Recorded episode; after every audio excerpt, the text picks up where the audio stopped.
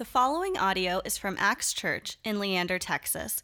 More information about Axe is available at axechurchleander.com. Because the Lord has anointed me to proclaim good news to the poor. He sent me to bind up the brokenhearted, to proclaim freedom for the captives, and release from darkness the prisoners, to proclaim the year of the Lord's favor and the day of vengeance of our God, to comfort all who mourn and provide those who grieve in Zion, to bestow on them a crown of beauty instead of ashes, the oil of joy instead of mourning, and a garment of praise instead of despair. Jesus reads this section of Scripture and he says, I tell you the truth. Today, this Scripture has come into its completeness. Jesus came to do all these things. He says, The Spirit of the Lord is upon me, and He's brought me to proclaim freedom to the prisoners, to open the eyes of the blind, to make those in despair have joy. That's how He frames His ministry. That's how He starts His ministry. He says, This is why I have come.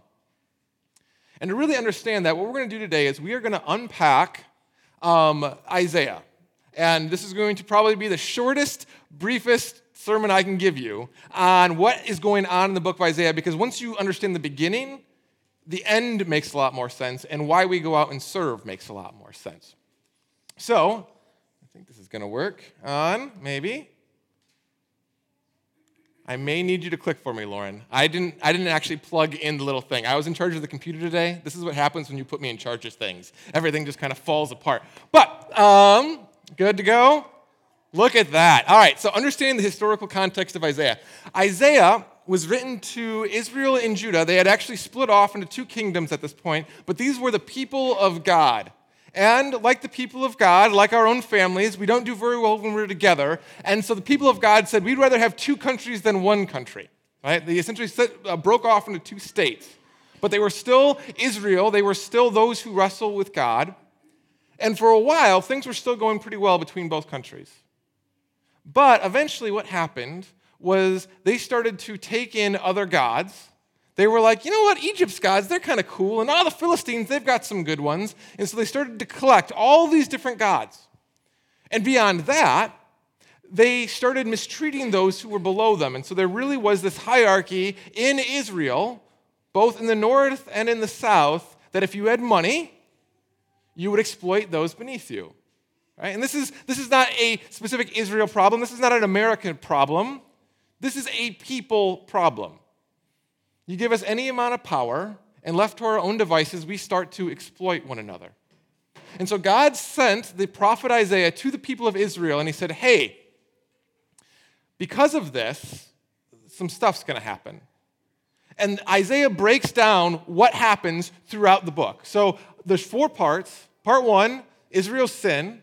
Part two, the consequences of Israel's rebellion. Part three, the promise of a Messiah. And part four, a glimpse of God's ultimate plan, right? And it goes like this. Part one starts off, the book of Isaiah starts off, and Isaiah writes this to Israel. He says, Listen, O heavens, pay attention, earth, for this is what the Lord says. The children I have raised and care for have rebelled against me. Even an ox knows its owner, and a donkey recognizes its master care, but Israel doesn't know its master. My people don't recognize my care for them. Oh, what a sinful nation they are, loaded down with a burden of guilt. They are an evil people, corrupt children who are rejected by the Lord. They have despised the Holy One of Israel and turned their backs on him. Isaiah 1 starts off and says, There is a problem with the people who wrestle with God. It says, They've rebelled against God. And in the same way that Jesus reduced essentially what God is up to to two things loving God with everything you have and loving na- your neighbor as yourself, Israel wasn't doing either of those two things very well. They had forgotten God, they were serving other gods that they thought would trust them and they weren't taking care of their neighbor. In fact, they were exploiting their neighbor. And so, if you read through all the books of the prophets, again and again and again, you see this constant theme. You've forgotten God and you're oppressing those who are below you, those who are beneath you. And again, what's interesting is the book of Isaiah is really our problem too, right? Because we still wrestle with that. We still trust in other gods. Maybe it's our bank account, maybe it's our job, maybe it's our family, whatever it is.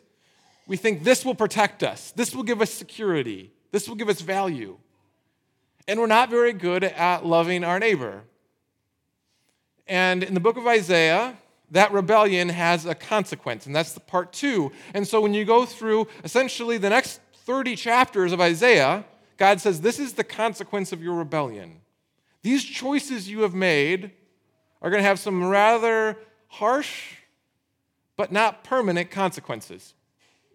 Isaiah 3 says this For Jerusalem will stumble and Judah will fall because they speak against the Lord and refuse to obey him. They provoke him to his face. They look on their faces, get, their look on the faces gives them away. They display their sin like the people of Sodom and don't even try to hide it. They are doomed. They have brought destruction upon themselves. Right? Isaiah says the consequence of rebellion, there is going to be pain here, there's going to be hurt here. And again, we see that in our own lives. Our own worst thinking brings consequences into our lives. It breaks up marriages, it breaks up communities. It affects us at our work, it affects us when we're playing, it affects us at school. There are consequences to sin. There are consequences to getting outside of God's plan. And Isaiah talks about those. But then, part three, there is this promise of a Messiah. God says, Don't worry, Israel. Even though it's a broken situation, I will send someone to redeem. I will send a Messiah who's going to start to mend up this broken world. Look at my servant whom I strengthen. He's my chosen one who pleases me, and I have put my spirit upon him and he will bring justice to the nations. He will not shout or raise his voice in public. He will not crush the weakest, weakest reed or put out a flickering candle. It says, this Messiah is going to take care of the broken, of the hurting, of those who are too weak to defend themselves. And he will bring justice to all who have been wronged. He will not falter or lose heart until justice prevails throughout the earth, and even distant lands beyond the sea, like us in Texas, We'll wait on his instruction. God says there's a problem. You've rebelled. There's a consequence to that rebellion, but I am going to send a Messiah, a Savior, a hero who's going to start putting it back together. Right? And then Isaiah ends with this glimpse of the ultimate plan God is working to. And so the last few chapters of Isaiah starts to paint this picture of a good God recreating a broken world, restoring a broken world.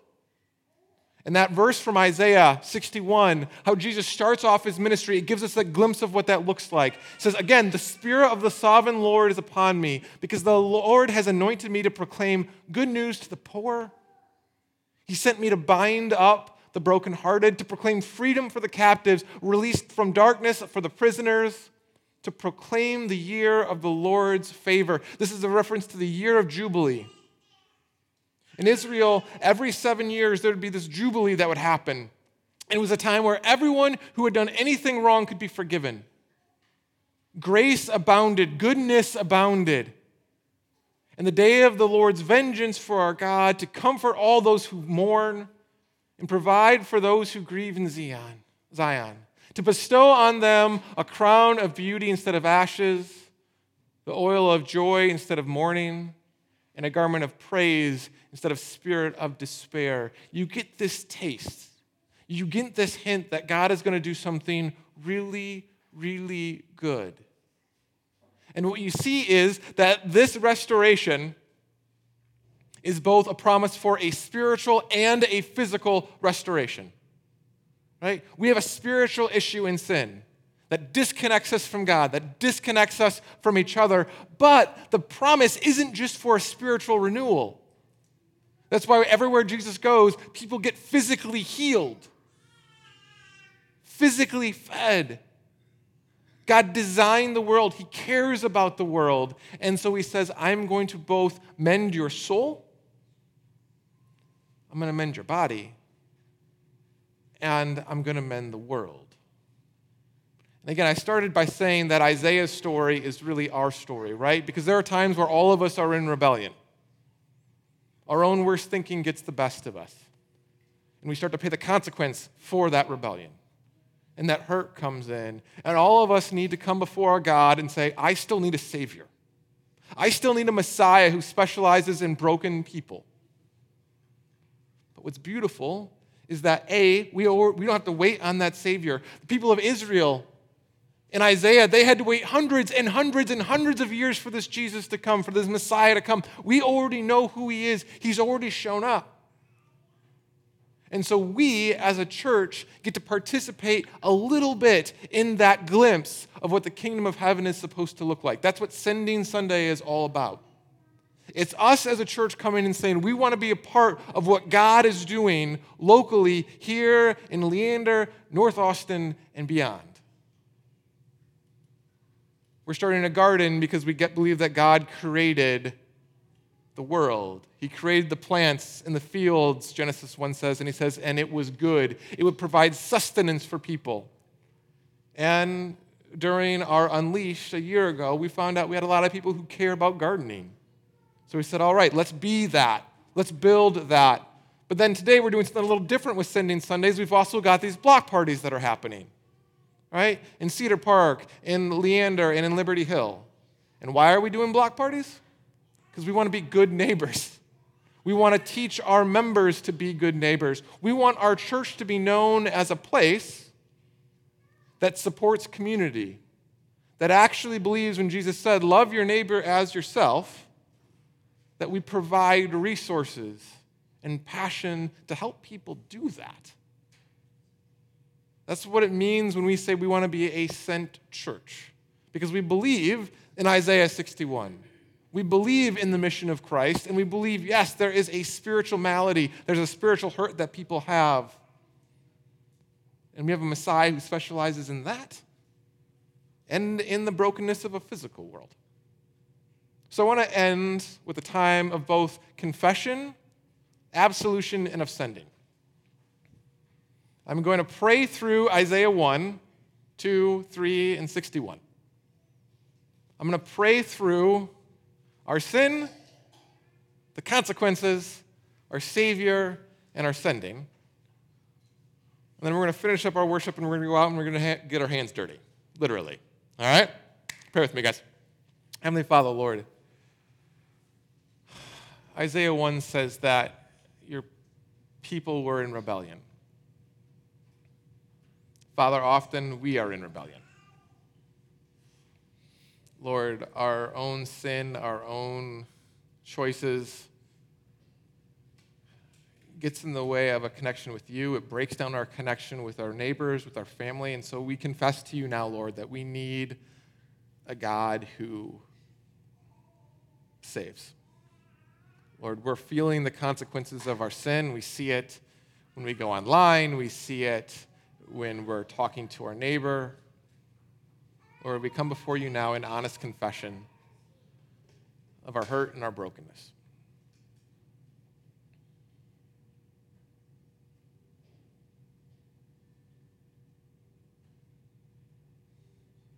Lord God, but your word also says that you would send your spirit, your son, a Messiah who would come and champion those who are hurting champion those who have been oppressed by sin, Lord. And so we are bold to ask for and believe we have received forgiveness because of the work of Jesus. And yet, Lord, we're not saved just to be washed clean and to sit, but Lord, we're saved to be sent. We're saved to be the hands and feet of your Son here on earth. And so we pray a blessing and ask for your provision in the different ways we're going to try to love our community today. Lord, as we build a garden, Lord, as we try to provide life literally to our neighborhood and sustenance to our neighbors. Lord, we lift up each of the block parties. Lord, the Hargroves and the Warners and the Van Horns. Lord, that those spaces, that time may be a time of celebration, of joy, of celebrating you, just celebrating community. Lord God, we thank you for being a God who specializes in broken people. And we pray that we can be a small part of the solution of what you're doing here in Leander and beyond. We say this all in your son's precious name. Amen. Thank you for listening to this podcast from Axe Church in Leander, Texas. Feel free to share this message with others and stay connected with us at axchurchleander.com.